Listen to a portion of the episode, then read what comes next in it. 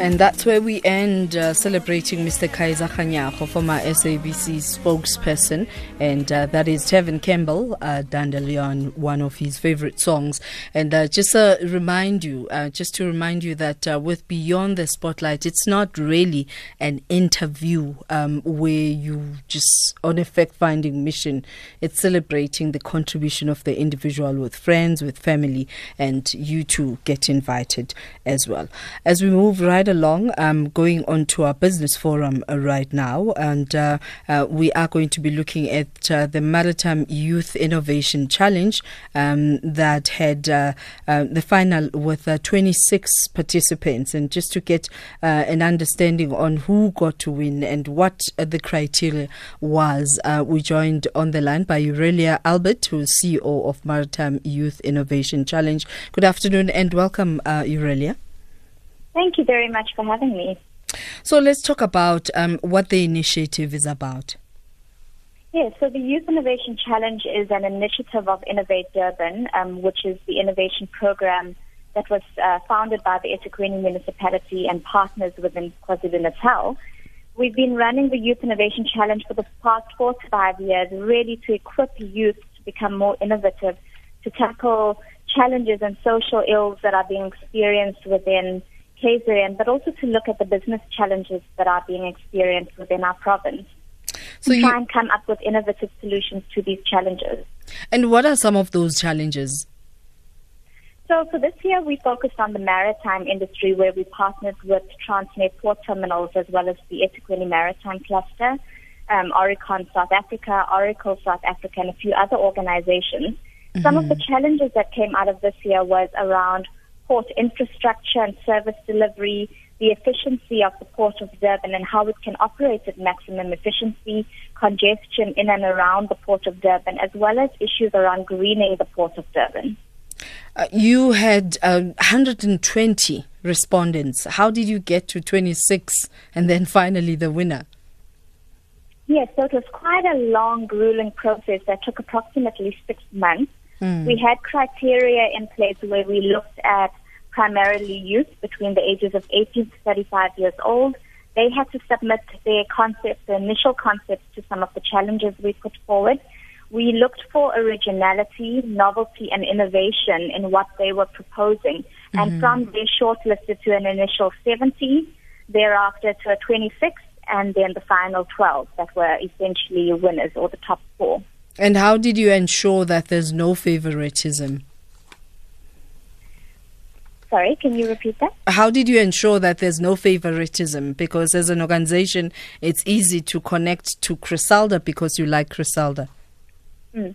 Yeah, so we ensure um, that all our processes are open and transparent.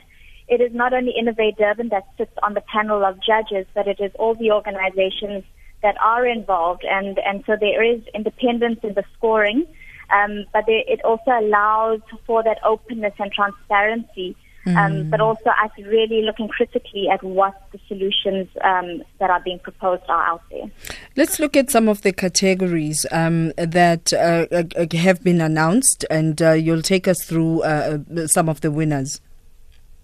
Yes, so um, there were four winners, essentially. Um, the first place um, went to an organization called Smarty Pants. Um, they're a young group of people that is actually a female-led um, organization led by Nongibula Gaza. They proposed a solution aimed at trying to automate the port, um, especially the cranes, and getting people out of the manual activities and really automating the port. The second place uh, went to a team called Loadbox. Mm-hmm. They developed an Uber-type app for the movement of containers in and around as well as out of the Port of Durban. Wow. And then, yes, it was fantastic. And then the third prize was a tie between um, a group of youngsters called Sagia Foundation, where they came up with the concept of creating a port radio and wellness program for staff at the Port of Durban in order for them to become more productive Um, and happier within their workspace. And it was also um, the other the runner-up was Trailblazer, who tried to um, come up with a concept around fourth industrial revolution and implementing some sort of training and workshops at the Port of Durban. And how do you also ensure that uh, maritime um, is attractive to this target audience of young people? Yes, so in Durban, we are really trying to promote the maritime industry and really the uptake of careers within maritime industry, because as you know, Durban has the busiest port in Africa. Um, and so we looked at current maritime uh, students that are already studying within the space, but we also looked at attracting students who weren't necessarily in the space um, by showing them what the opportunities are, taking them for site visits to the port, so they understand that there are real challenges that are not only related to the port, but also challenges related um, to other streams such as engineering, Um, design. So it doesn't only take one with an interest within the maritime sector mm. to take up a career in this field. What are some of the career opportunities that are available um, in, within the sector? There's many. There's um, those that range from engineering um, and planning around the port. And then there's those that are more hands-on um, within the Port of Durban. Um, as you know, Transnet is split into the Transnet Port Terminals, Mm-hmm. Um, which actually manage the port operations, and also Transnet um, the planning division.